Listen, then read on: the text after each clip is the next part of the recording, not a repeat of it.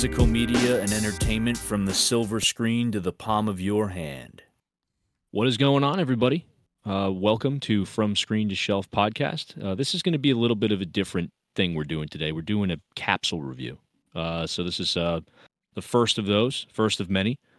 Uh, but we're going to be talking about our experiences with Exorcist Believer.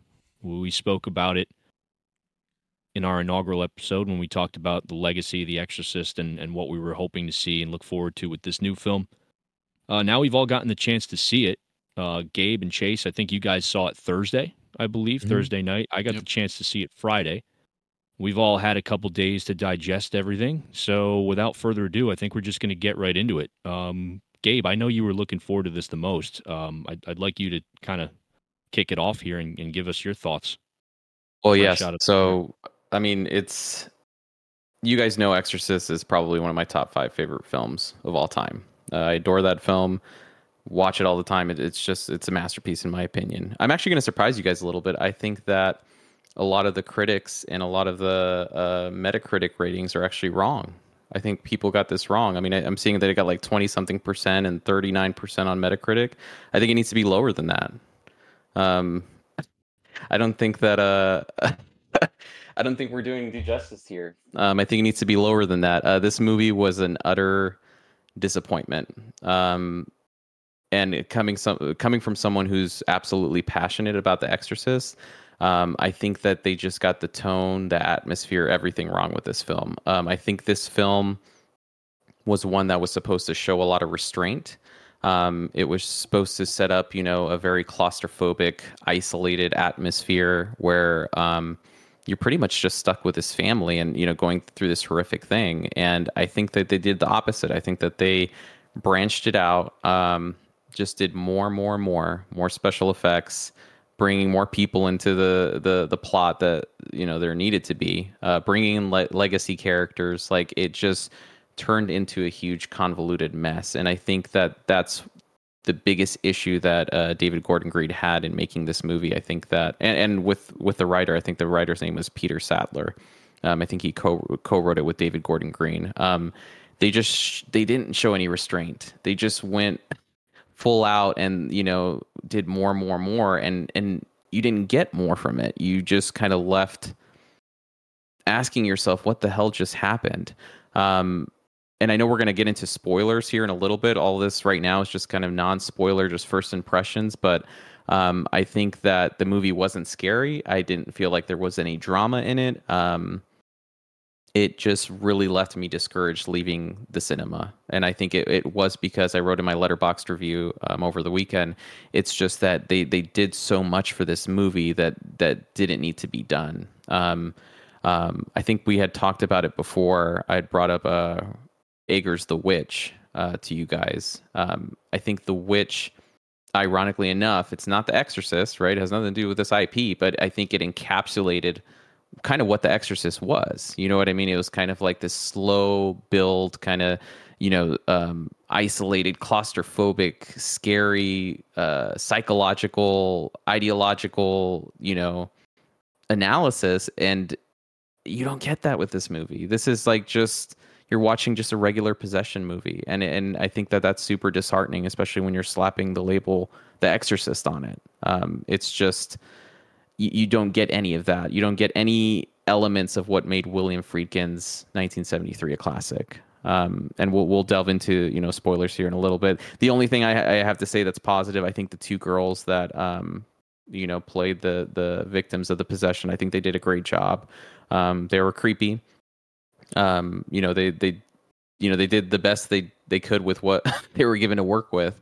Um, and um, I'm sure that you guys are going to reiterate this. Leslie Odom Jr. I think he did a solid job as well. Um, but I mean, they they weren't given enough material to work with, um, and I think that's what you know made it such a disappointment. Um, so I mean, that's that's my take. I think people have it wrong. I think it's worse than what Rotten Tomatoes and Metacritic are saying. I think it's it's I'm just super bummed out. And I wasn't. I, I told Chase because uh, we saw it opening night. I told him I was like, look, I'm used to it. You know, Exorcist prequels and sequels at this point just never, you know, have lived up to the original, which is fine. And I I didn't expect this to either. I think I I just I, we walked into this movie just wanting it to be a solid experience, just something decent that was you know disturbing that we can kind of reflect on and say that was a good little horror flick.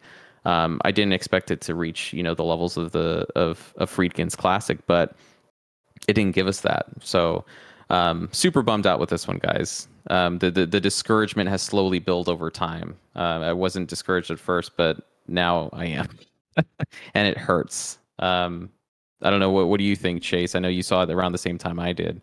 Yeah, I think you and I were like beat for beat, maybe like few minutes behind or we texted each, each other. other. like right before it started. Yeah, we're yeah. Like, let's do it. Send positive vibes to the universe. Yeah, and yeah, because we'll go into more spoiler territory here soon. Um, the ah, geez, the scariest part of that movie was the fact that I sat down and wasted my time to watch it.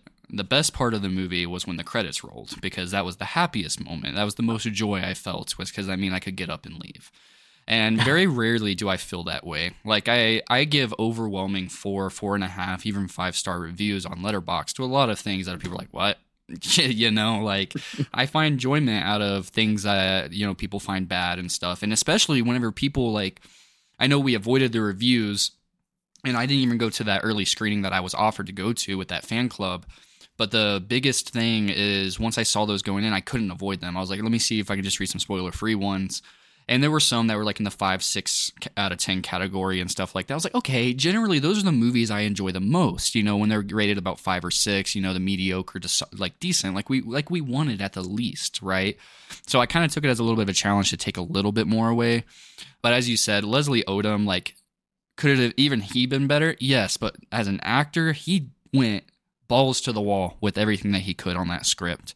Um, I think, and you know, I feel like it is kind of appropriate after, uh, you know, I, I've already said like I like ends the most out of the trilogy because I think it just it took a lot of different strides and stuff like that. But I can understand why people don't like that. Same thing with kills. I can understand why people don't like that. I'm not the biggest fan of 2018, which is pretty much the consensus that's that's one of the better Halloween sequels out of a majority of them. People were stoked. Um, people have their taste and flavors, and so people were really bought into David Gordon Green, the writers, the whole team and crew which pretty much is copy and pasted onto The Exorcist Believer. Mm-hmm. Did they write this on a napkin at a luncheon or something like that? And then just pass it around, scribble on it and stuff because the pacing was awful. It was a very slow burn, and then it just goes, goes, goes, goes, goes, stops, goes, goes, stops, and wants you to care. Um, like even the biggest aspect uh, whenever it comes to the original, which we've said that even in our inaugural episode and the whole nine yards. Whenever it comes to what we expected, we didn't go in there saying this better be just as good. Like if you're calling it a direct sequel, yeah. this this has to be a, a, nine out of ten, or else I'm going to walk out and trash this movie. Mm-hmm. We're reasonable humans on this podcast. I feel like you know, um, a solid, decent experience, a solid story. A, even even if it was just something we felt like even if this could have been better, but set up something that's worth being a trilogy, that's not what happened, though. You know, this did not feel like it sets anything up but just itself for failure. And for me to to go in on a movie like this, you know, like the way that it shoehorns in is only with one line, and we'll go in more on spoilers. It, there's one line in there that sets up the actual trilogy, and I, I like as as good as the the, the actresses, uh, the child actors were. I their name keeps escaping me. I apologize, but whenever as good as they were with the screen time that they were given, they were not given enough screen time for me to care about what happens to them. Yeah. I I weren't wasn't even given enough to to buy into how the possession started. There was not enough for me to buy into that. Uh, it just felt like everything's like here, here. And that'll be my my little soap opera. I'll pass it off over to you, Will, and then we'll go into spoilers. And I know we pretty much all have the same takes in regards to what the, what the issues were. Yeah, I mean, I'm going to piggyback off of what some of the stuff that you guys have mentioned uh, already. Um, the first thing, I, I, do want to get some positives out there. Leslie Odom Jr., um, fantastic actor. You know, really love some of the stuff he's done. Knives Out, you know, for one. If anybody mm-hmm. hasn't seen that yet, go and check that movie out because he really is really he, he he's a fantastic talent. Um, and as Gabe and Chase have both said, I just felt that he carries the cross as best as he can, you know, through this uh, very painstaking uh, mess of a movie. Um, but other than that, I mean, there's not really anything that I felt stuck out to me. Nothing about it was redeeming in any way, shape, or form. Um, I, I, I liked the beginning. I felt they opened it up on a decent note. Uh, and some of the buildup to the introduction of Ellen Burstyn's character uh, was was well done uh, in, in aspects, in certain aspects. Um, but it was lacking atmosphere. It, it, lacked the atmosphere of the original. The the pacing was Chase. You mentioned it. It was just kind of all over the place. It, it's like they didn't know. It's like they started trying to make one movie, and then suddenly they tried to make something else, and it just doesn't go together. Um, and I want to touch on what what Gabe said about opening this movie up. We talked about this uh, in the first episode. You know, one of the things that made the original film so scary was it was a contained story. It was a contained, uh, you know, experience that those characters were having inside that house with with a girl that was possessed. You know, we saw what it did to her. We saw how it affected the people close to her. You know, especially Chris MacNeil. You know, Reagan's mother, Ellen Burstyn's character. Um, and I felt that with this film, they tried to do too much in, in too little time. And, and, even though this film is two hours, it's not that much shorter than the original. Mm-hmm. There's too much going on, and and there's too many characters and too many things happening for them to really establish anything meaningful. and, and so, because of that, you don't really have time to get to really know any of these characters because you're just like, okay, wait a minute. Now they're introducing this person. Then I got this person over here. There's, you know, as, as a viewer, there's just too much going on to keep track of. Um, and everything feels convoluted and thrown together. And it's almost like, you know, they throw all this stuff at you and then they realize, like, oh crap, okay, we got to try to tie all this in and, and make all this mm-hmm. work, you know, for the possession scene. And it just doesn't. You know, they've kind of, the best way I can describe it is they've opened this can of worms. And then for the last act of the movie, they're trying to put all the worms back in the can and it just doesn't work. Um, mm-hmm. It doesn't work. Um, there's no tension. Uh, there's some jump scares which pissed me the hell off, and they, they didn't even scare me. They they didn't get me because um, I could predict them coming. Um, but an Exorcist movie is not about jump scares. Absolutely. Uh, you know, you, you don't Agreed. do that, and and we're all sick and tired of jump scares. Okay, I, I'll, I speak for a lot of people when I say we're just tired of fucking jump scares.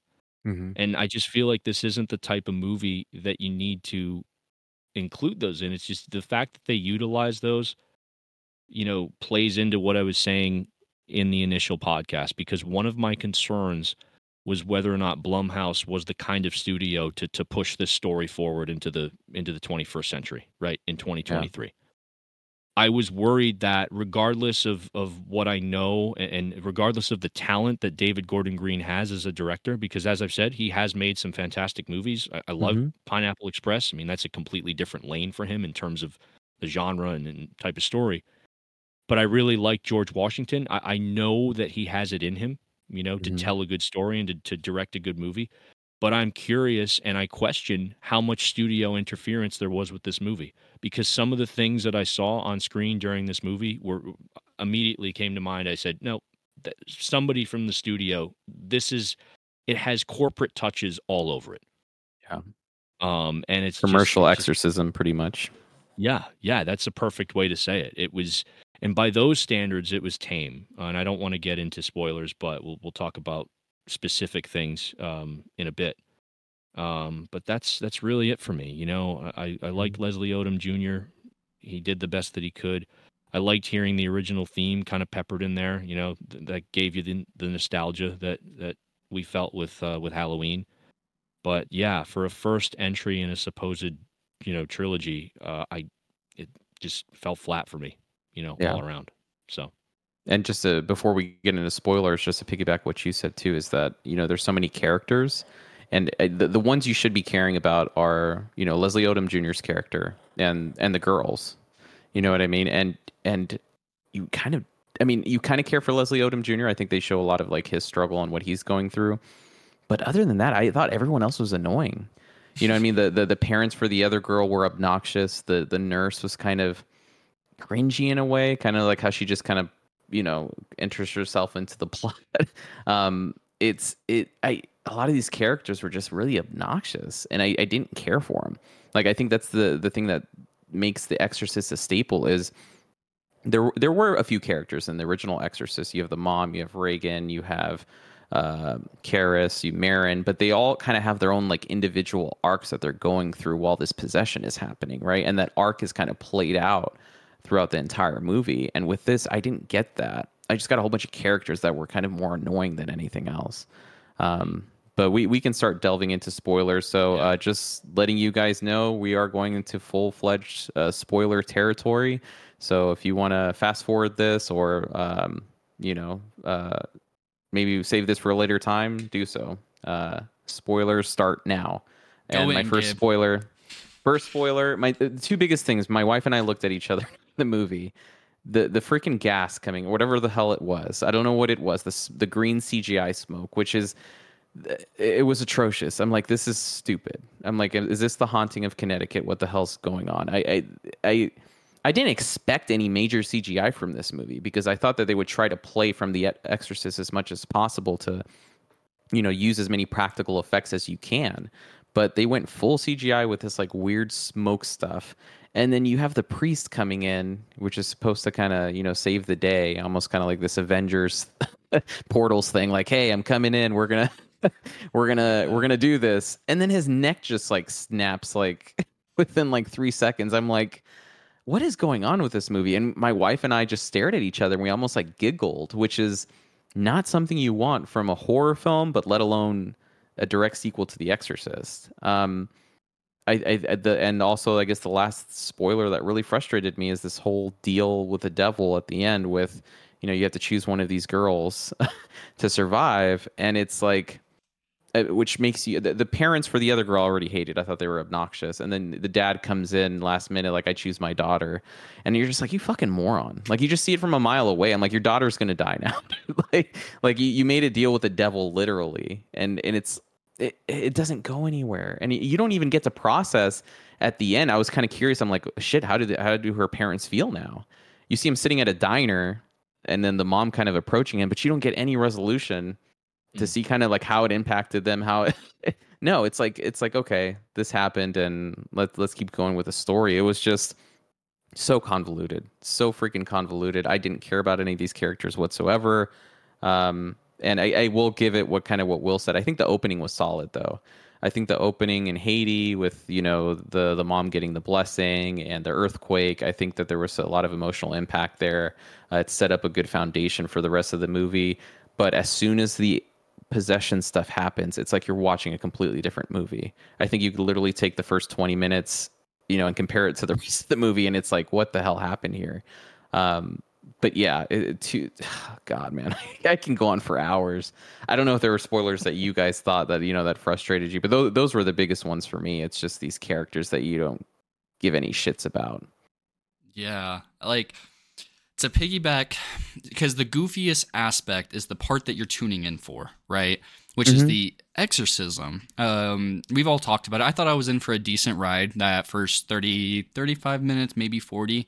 Um, I think they spent just as long on the part where it's like the search party, this and that. Like, I knew it was going to get goofy once the second the dad just starts going into Tanner, Leslie Odom's character, like the mm-hmm. um, the other girl's uh, parents just like you said, yeah. I did not like him. When he kicked over the trash can, I was like, I hope I never see this guy on screen again. Every time he comes yeah. on screen, it's just going to be absolutely miserable.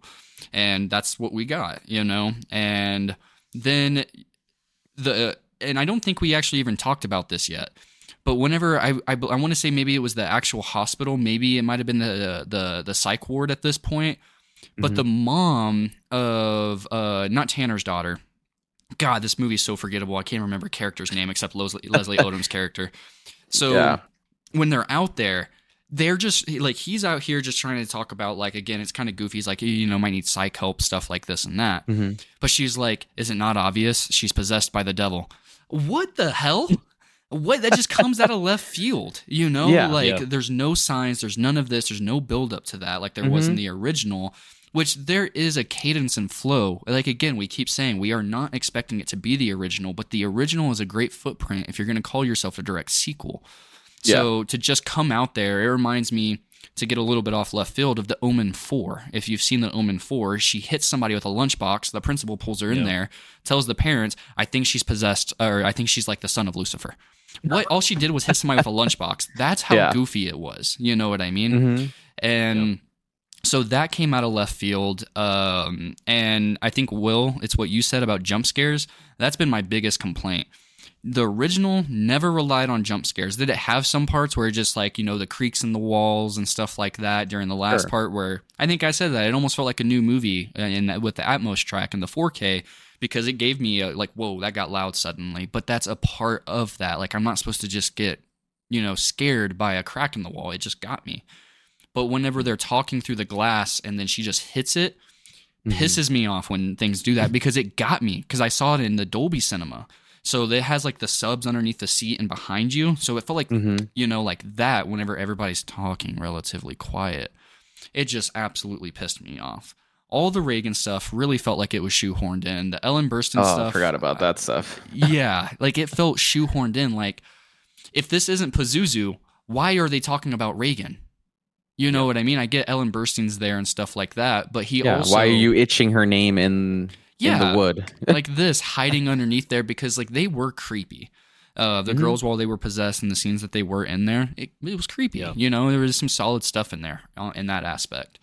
Um, and then to piggyback a little bit more, like the Doctor Strange portal ass thing with the uh, the, father, the priest, Yeah. like he comes out of nowhere whenever he goes to approach like i forget exactly what the verbiage is whenever you go to a council and ask for an exorcism and the Yeah. nurse is with him and then he's like i've been watching these girls this and that bro where have you been you haven't been in the Right. rest of the movie your first appearance was sitting in the waiting room for maybe 10 15 seconds of screen Mhm. time just to exist and like it's called The Exorcist because the original focused on the priest, his struggle with faith, as we've said Mhm. many times before. So it wasn't an exorcist movie because there was no exorcist.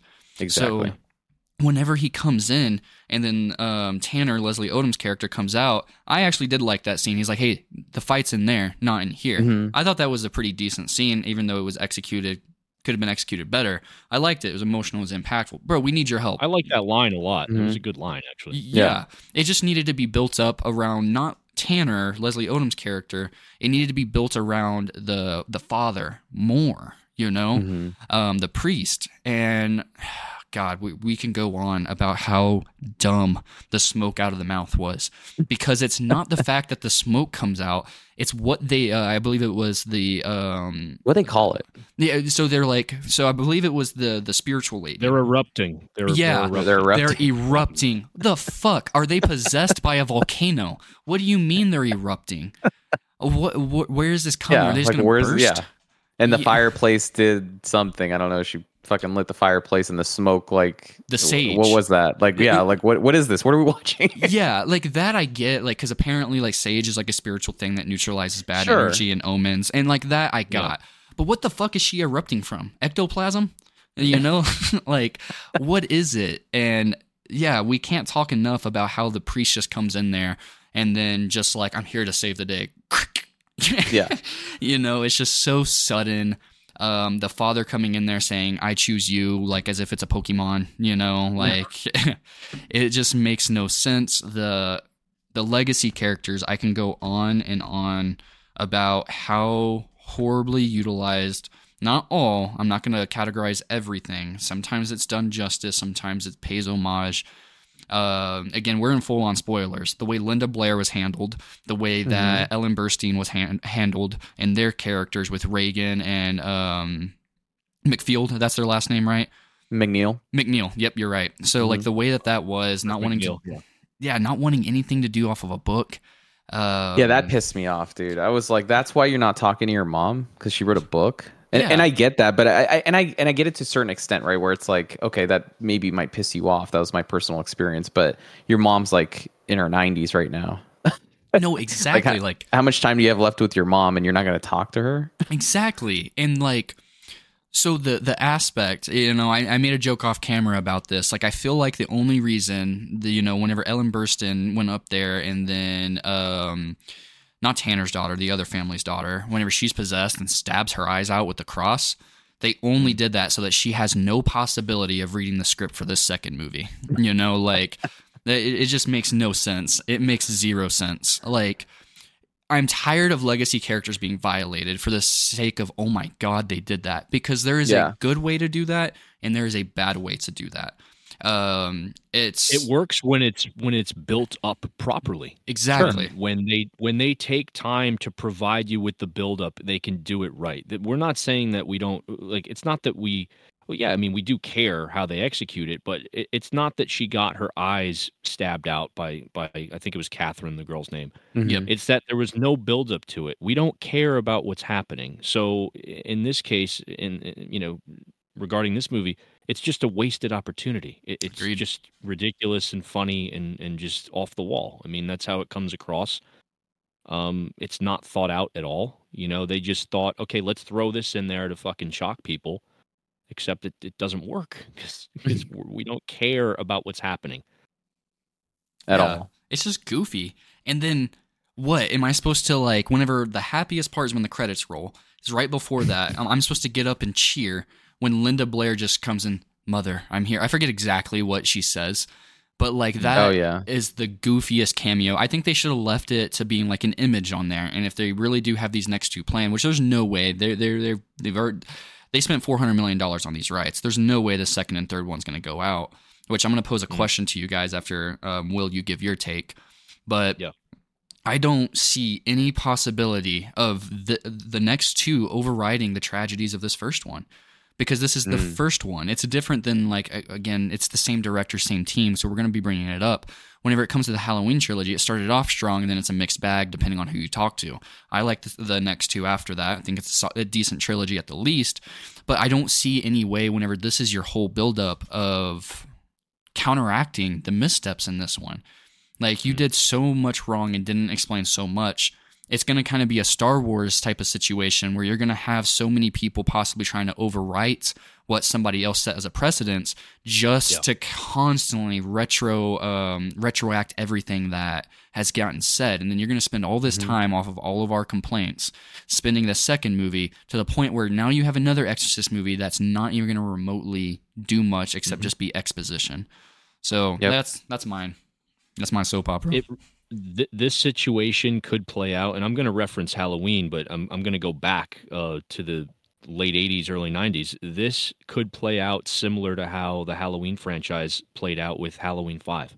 Yeah. Whereas Halloween 5 set up so many crazy things and was such a bad movie and the script was so off the wall and ridiculous that when they were doing 6 they're like all right well how the fuck do we how do we patch this up like it, it could play out the same way and, mm-hmm. and Halloween 6 became known for that and and that's why it is what it is and it has the problems it has because it's like you once you open up the floodgates it, it's hard to go back you know and, and halloween 2018 was a solid movie. Not everybody liked it but but critically it was well received and overall audiences enjoyed it. So for david gordon green and co and, and blumhouse it was a solid opening mm-hmm. right? Where, whereas with this like they fumbled right out of the gate. So it's yeah. like okay like how do you take the ball and run from here? Because now you got to figure out how to correct all these mistakes you know? And david gordon green's been pretty transparent about his creative process you know? He was very open and forthcoming about what he learned after 2018 halloween uh, was released. You know he took notes mm-hmm. he listened to audience feedback he listened to the fans.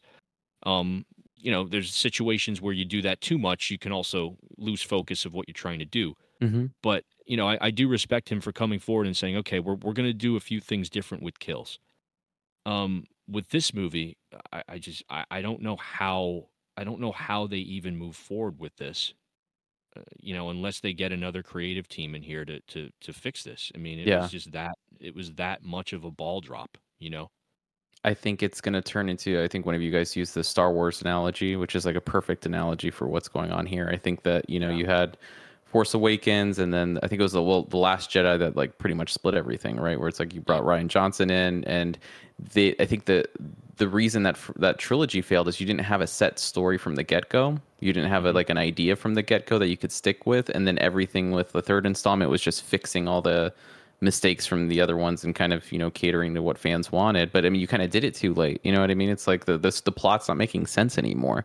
And i think that could potentially happen with this one. I don't know if if they brought in a new team I, I, I don't know because I'm so discouraged right now. I'm like I, I don't know if you could do it, but I want to say if you brought in a new team that could maybe take we talked about like the A24 approach, right? Like what would that look like? You know, it wouldn't be A24 obviously, but if you if you brought in a new team who maybe could kind of look at it from that perspective and say, okay, you know what, let's let's focus more on just making an intricate story, like like and, and that's it. I, I think they could maybe do something, but I, I would need to see a different writer. I would need to see a different director. Um, I don't have any animosity towards David Gordon Green. I think he just had a a vision of what he thought this movie would be. Um, and I heard I've heard him talk about it in interviews where he thought, you know, bringing this kind of sociological aspect into it, where you're analyzing, you know, faith, religion, different religions, you know, different value systems within a community. Um, I think he had an honest, genuine passion to make a good movie. Um, it just that vision just didn't translate well in, in terms of execution. Um, so I, I, think that they could maybe salvage it. I think that you need to bring in a whole new team and you need to uh, from the get-go say okay this is where we're taking the story and this is where the third installment's going to. We need to we need to brainstorm all of this right now. You can't just make part two and then see how it does and then you know come up with a story after that's done. I think you really need to brainstorm the entire story from the get-go. Um, but I, i'm trying to think i don't know do you guys have any idea of who you'd want working on on a on a, a, sequel to to Deceiver. I know we're probably going to get David Gordon Green again. Um, I, am not hopeful that you know I'm not too hopeful that they're actually going to change the director and the creative team. But I mean, I don't know who could maybe handle this um, in yeah. terms of directors or, or writers. I don't know because I mean you can't necessarily go with too big of a name, right? Because then the mm-hmm. expectations mm-hmm. out the get go get you know, kind of overblown, you know? Yeah. Um, like, I, of course, this would never happen, but let's say they announced John Carpenter is going to make a, um, an Exorcist movie, right? Mm-hmm. Uh, my God, you know, like some of his later stuff, as much as I appreciate that he still makes some movies every now and then, or did quite a while ago, it doesn't mean that they're always good. Kind of the same thing yeah. with Tobe Hooper's yeah. filmography as you get later on and stuff. He has some good ones, but there are mm-hmm. a lot of misses um, I forget the the name of him, but um, if you want a really good drama, Scott Derrickson. He did Emily yeah. Rose. That would be probably the best name, but that's still a big name. He did Doctor Strange. He did Sinister. He did Emily Rose. Um, he's done quite a few very successful movies that I don't think anybody strongly dislikes really any of his filmography. But I also forget the name of the person that did The Last Exorcism that would be a solid approach, a fresh mind. Mm-hmm. Uh, he also did uh, Prey for the Devil, which that movie was awful, but um, had some good ideas though, you know, but not like this, you know, like that movie. As much as I disliked that one because it was essentially like X Men Exorcists, mm-hmm. but mm-hmm. he had some ideas that could have just been executed better with a better budget, with you know a little bit more of a push. With the budget of this, Scott Derrickson oh my god, you know, if he was given thirty million dollars to make an Exorcist movie, mm-hmm. um, Emily Rose isn't terrifying, but it builds such an but it was a new drama. Yeah, yeah. I think you'd never had something like that. I, I love that movie, and I don't think uh, you guys correct me if I'm wrong. I have the DVD. I don't think there's a Blu-ray for it yet.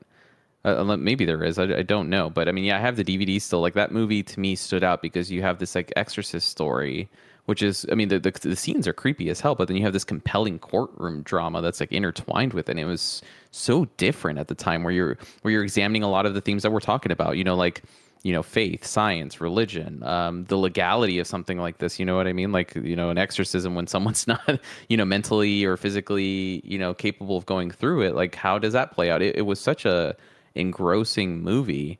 Um, i would love to see him direct an Exorcist film. The the, the name that was coming up for me um, was Mike Flanagan. Um, I know he did a lot of the Haunting of Hill House. Um, I think he did Ouija. I think I forgot which one he did. I think it was like the beginning or something like the the, the prequel to the Ouija movie. Um, he's taken a lot of material from like uh, you know books and stuff like that and translated it for TV series. But he's just a good filmmaker. I think he really does well with like character development and fleshing out a good story and um, and keeping something really contained and really like tight knit. Like you can have multiple stories going on, and he always ties up the bow perfectly. Um, so like Mike Flanagan, I think would be a freaking awesome choice to to carry on and do a, an Exorcist movie with. He's got uh, a great track record too, Gabe. He I think mm-hmm. he did Doctor Sleep, didn't he? I love. Oh Dr. yeah, Sleep. he did. Oh, I love Doctor Sleep, man. I haven't awesome, seen that. Awesome I need guy. to watch it. Oh, dude, it's such yeah. a good movie. He honestly knocked it out of the park. I think he he it was a good blend of doing something new, like that you would not expect for a, a Shining sequel, but also keeping a lot of the same elements of the original into it. I think he, it's he, perfect with what we want with the Exorcist. That's what we wanted with this installment, right? We wanted that kind of like pay homage to the original, but you know, give us something new at the same time. And I think if his name was announced for it, I'd be totally total. I, would my I'd, my excitement would creep back up again. I'd have a little bit more hope, um, but I'm not sure if that's going to happen. I hope. I mean, uh, oh, by the way, Emily Rose is on Blu-ray and it's on sale for nine dollars on it? Amazon. So, oh shit, yeah, I know you're about to open up a new tab and. Yep, let's go. Order that shit. uh, it's just such a slippery slope. I mean, you know, Exorcist Three, I think, is one of those underrated sequels. I think it's mm-hmm. solid. It's a solid drama. You know, it's not. It's got great yeah. atmosphere to it. Um, I, I I also like George C. Scott a, a lot a lot. Mm-hmm. I think he carries mm-hmm. any movie he's in. Um, he's great, you know, Patton and stuff like that. But to come full circle to this guy um, with Exorcist Believer, it's just there have been so many misses that where people yeah. haven't even gotten close. You've had people that have just made their own Exorcist movies or exorcism movies mm-hmm. Um, mm-hmm. that could be just as much of an homage to the original without having that title. You know? Yeah, um, absolutely.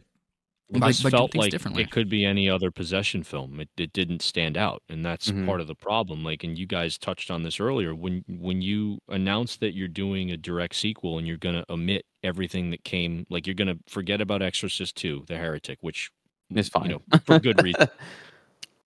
but I don't know. I might watch that again after seeing this and and compare the two and see if there's anything about that movie that's redeeming, but probably not. But I mean, Exorcist 3 is a solid follow up. I think if they took notes from that, you know, not necessarily obviously including Exorcist 3 in this timeline, but taking pacing notes, um, atmosphere in particular. Like those are two things that you said, Chase, that movie did perfectly. Exorcist 3 is underrated. Um, mm-hmm. it's, it's actually doesn't have that good of a rating on Rotten Tomatoes or Metacritic, but that's a very solid follow up. Psychologically, it, it's fantastic. The writing is is very on point.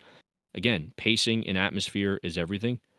I don't think this movie had that. Um, I have a few other spoilery things I want to get into, but uh, I want to let you finish, Chase, on, on your thoughts before I go on. But yeah, I, I just felt they could have taken that blueprint and applied it much better to this movie. No, go right on ahead, man. I pretty much off my soap opera. I can just keep complaining about the yeah, eruption for hours. It's the lamest yeah. line in a movie I've seen in a while, and I watched The Nun too. like, yeah, damn. I watched The Nun too, and that's one of the lamest line deliveries I've seen. But that's pretty much my soap opera. I'm curious to hear what you have to say, Will. Uh, yeah. I mean, for spoilers, I mean the the way in which the girls were possessed, I didn't quite understand why they had to show too much of that. I, I get it; they were in the forest, like you know, performing some kind of ritual with the candles and swinging the pendant back and forth. I think it had something to do with like hypnotizing themselves and trying to cross over into that other realm to, to communicate with the dead mother. Um, you know, who who obviously we know what happens to her. She dies in Haiti in the earthquake in the beginning of the movie. So there's that whole thing there. I just felt that they didn't need to show as much of that. It, was one of those things where it's like, all right, here we go. You know, like the mm-hmm. original movie, why it was so unsettling is that it's the subtlety of it, right? Where Chris MacNeil, Ellen Burstyn's character, she finds the Ouija board, you know, after the fact that mm-hmm. that gateway or that portal to hell or, or that communication with the evil spirit, Pazuzu, um, the demon, that's already happened. Mm-hmm. You know that that bridge has already been built, it's already taken place. Right. So it, it's so much more effective because once we see that, that's such a visual cue, like, oh, fuck. Yeah. You know, we're already, she's already fucked. Like, she's mm-hmm. already going to go down that road. And we see it very slowly build and progress to the point where we see physically how Regan's character changes, right? From from a beautiful, young, innocent, healthy girl to this monster, right? This monstrosity that that she's just horrid to even look at, right? Mm-hmm. Um, and and you know, kudos to the special effects and special makeup effects for that original movie because to this Yeah. day it, it still holds up, right? Oh yeah. Um, I felt that the practical effects in this movie were were decent. Um, the girls look great. Like when they were in their final possessed forms, so to speak, the makeup was great. The eyes, they they nailed that. I just felt that we didn't really get that slow progression that we got with the original movie. And so you kind of see them as like regular girls, and then they go into the woods, they disappear for the three days that they're gone, and then they come back, and you see some parts of that or some elements of that. But uh, again, it it it falls in line with what we were saying earlier that everything feels fragmented, everything feels thrown together and just kind of presented to us.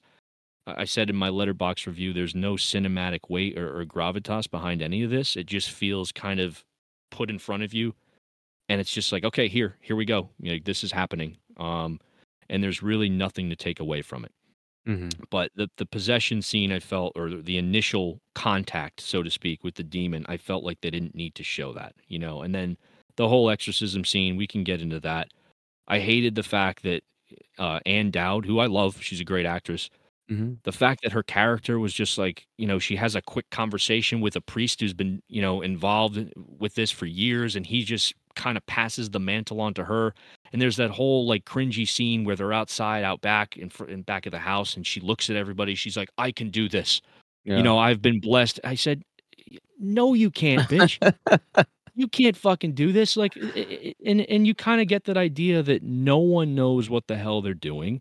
Mm-hmm. you know they they open this movie up so much. They throw in all these characters. The exorcism scene was so hectic. There were so many people involved. I'm losing track of who's who you know i forget that you had uh, i think it's one of the other neighbors i I forget who he is you guys Oh, can maybe yeah. help me out here the guy with the glasses who like introduces like the witch doctor Yeah, like so random. i forgot who that guy was it one of the neighbors. i think he's like yeah, it was his buddy. neighbor. Yeah, and that was creepy too, right? Because he he like I remember he came home and his door was open, Yeah, he's and he just like has he has these like witch doctors in in his his daughter's house. room. And he Like, just kind of he's like you guys need to leave i'd be like dude i'd be way more pissed Yeah, I'd be like, what than- the? F- why did you get into my house?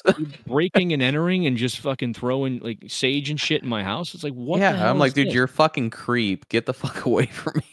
But you know, and then the exorcism scene, as you guys said, it's just the whole thing with like the haunting to Connecticut. I don't know what they were doing there. That that was just not that that whole thing did not need to be included in this, and that's what made the original so special. Is that they relied on practical effects to really Mhm. drive home the point, you know, and f- for the fact that they had to throw VFX in there and and go that route was for me. And I'm a big effects guy. Obviously, you guys know I'm I'm Mhm. I'll take practical effects over anything VFX any 100%. day.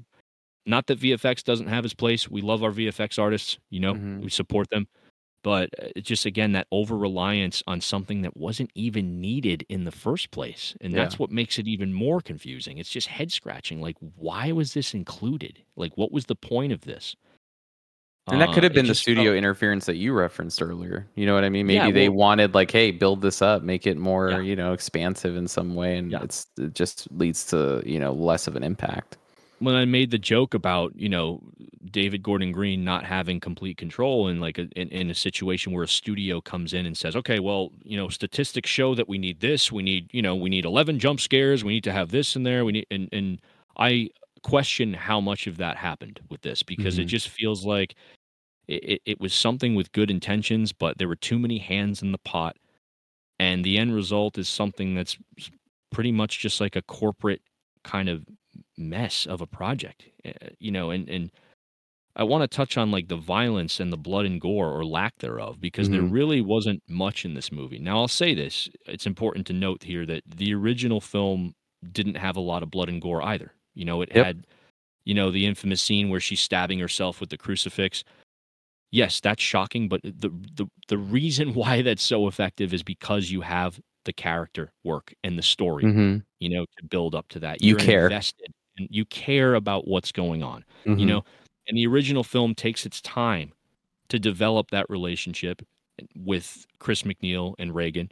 and also Father Karras. You know, we know what he's going through. And what's so great about that movie is that they're they're kind of on these paths. They're kind of dealing with these struggles, right? Mhm. With Chris MacNeil, it's a it's a struggle with, you know, losing her daughter, you know, the potential that she's going to lose her daughter forever to whatever force is overtaking her.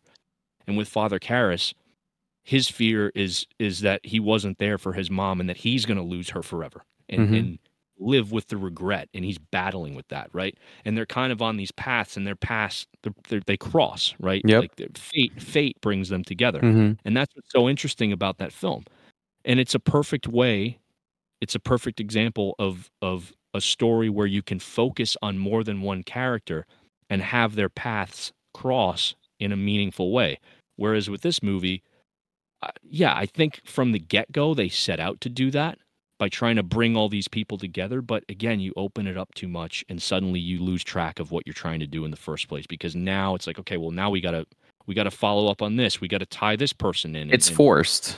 it's forced like it, it's totally forced. Yeah, and I think Yeah, that and- just what you said was beautiful. Like where it's just like you have these people on kind of going through congruent paths, right? And then they just kind of like naturally converge, right? And and Mm-hmm. it's it's so well done. And in this one, it's like it's so freaking forced. It's like just throw everyone in the same room and and and let's see what happens. And it's like no, See dude, who like, what erupts. are you doing?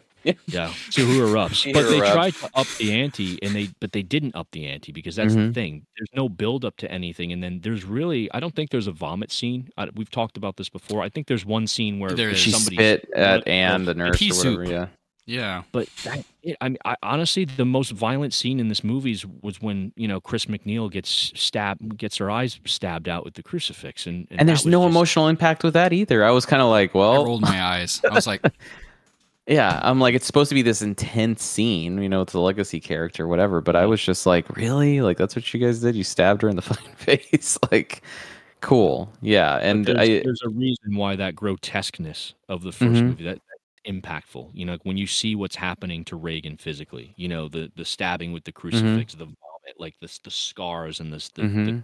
cuts all over her, you know, and the head turning, you know, and then in the director's cut, the spider walk, which is Spider walk, yeah. And, and some people feel that the spider walk doesn't need to be included, that it doesn't serve the story, but it's another one of those scenes where it just it sends that message home that like God, like you know, possession going on. terrifying thing, and like this, hmm these things can't normally happen to a human being. hmm They had none of that in this movie, so there's really nothing. There's no shock factor or anything that really drives home the point of holy shit, that's disgusting. Like, yeah, I, I can tell that there's a demon inside of this person because a demon would force somebody to do this. Right? Yeah, Uh, the only scene we really get like that is the the scene I mentioned with uh, Ellen Burstyn. yeah. And the last thing I'm going to say is just the the ending. I, I think that the the original it wrapped up really nice. Like I, you guys have heard me say a lot of times, I'm very picky with horror movies and the way they end. But I feel The Exorcist is like the perfect blend of like a bittersweet ending. And that's typically what I want in a horror film, right? It's never going to play out perfectly. You know, Father Karras dies. Like that that Yeah. sucks. But I mean, you know, Regan survives, you know what I mean? And the family's going to, you know, they're traumatized, but they're going to kind of push forward from it. And that's what you get with the first one. And in this one, it's like you, you're literally watching this little girl being dragged into hell. Yeah. A girl that's done nothing, but you know, just she's literally getting dragged into hell. Uh, uh, Odom's character gets you know his daughter back, and it's supposed to be it. Uh, yeah, I, I don't understand like what they thought that ending would. I, I know they're trying to leave it open for Deceiver, but it, it just didn't work for me. I felt bad for the girl, like Catherine, I think her name was, that, that ended up getting dragged to hell. Like, Yeah, there dude, was, I felt like shit. that kinda sucked.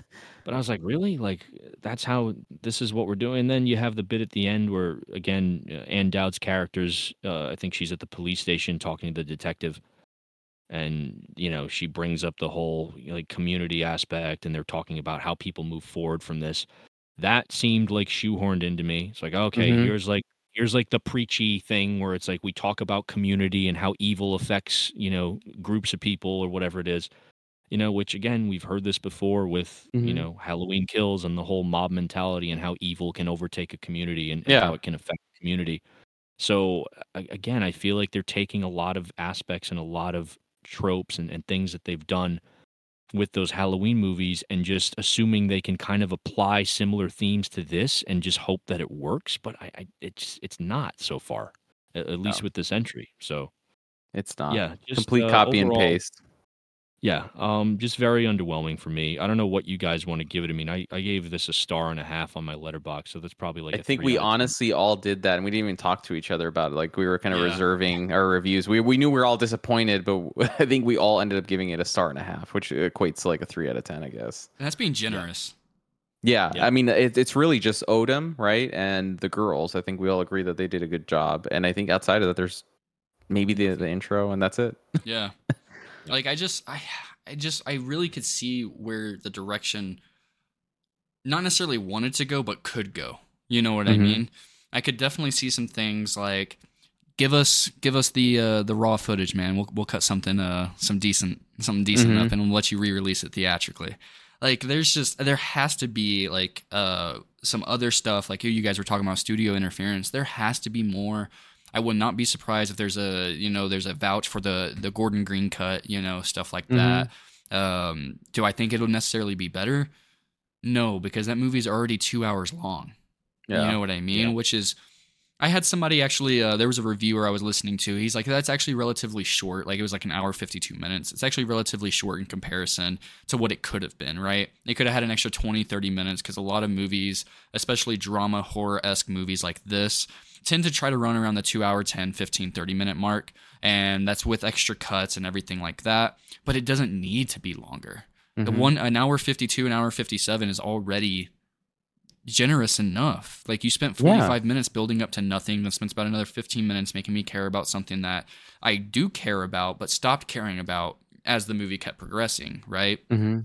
so the then, path is set forth already. It's it's it, Yeah. no, nothing. The scenes that they would add on really wouldn't impact the trajectory of what we got. not at all Um, and my last complaint before we sign off is just please. I, I know it's not going to happen. Film it on on celluloid, please. Like like to me, that's a big thing. It's like fucking replicate that atmosphere as much. And he did that a little bit with with Halloween. I remember what was it, Kills? I think at the beginning. Like I don't think it was shot on film, but he used some Oh, form yeah. of filter.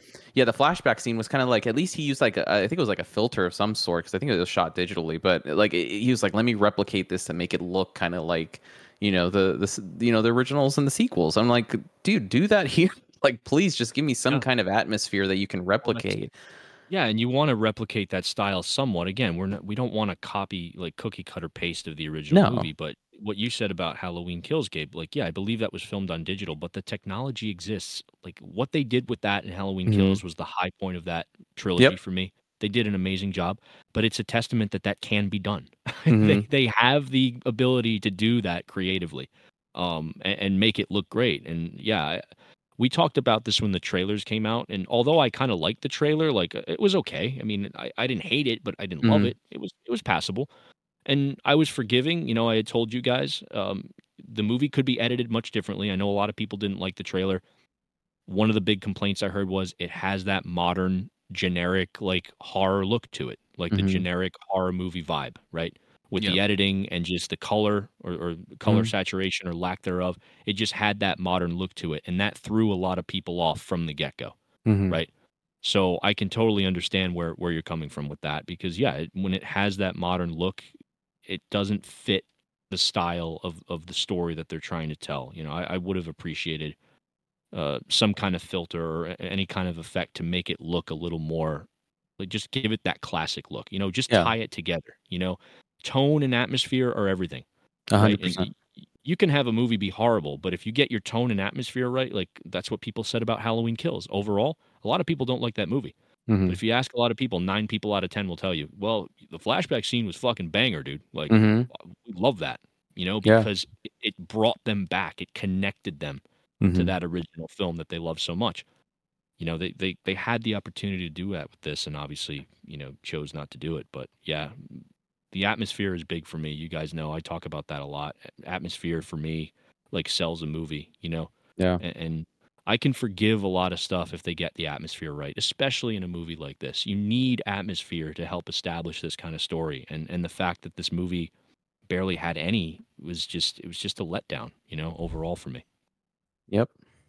And I don't think there's any more. I mean, I mean, well, maybe we could probably go for hours shit talking on this movie, but I think that that that pretty much sums up what we thought about it. So, um, we appreciate you guys for listening as always. Um, you guys have been awesome. You know, uh, hearing us talk and and vent about you know different movies and you know giving us feedback. We appreciate all of that. You guys have been tremendously awesome. Um, and you know just keep looking forward for good things to come. I think we're really trying to build up this podcast and uh, see where else we can go with it. So we appreciate you guys a lot, and uh, we will see you on the next one. See you on the next one, guys. Later.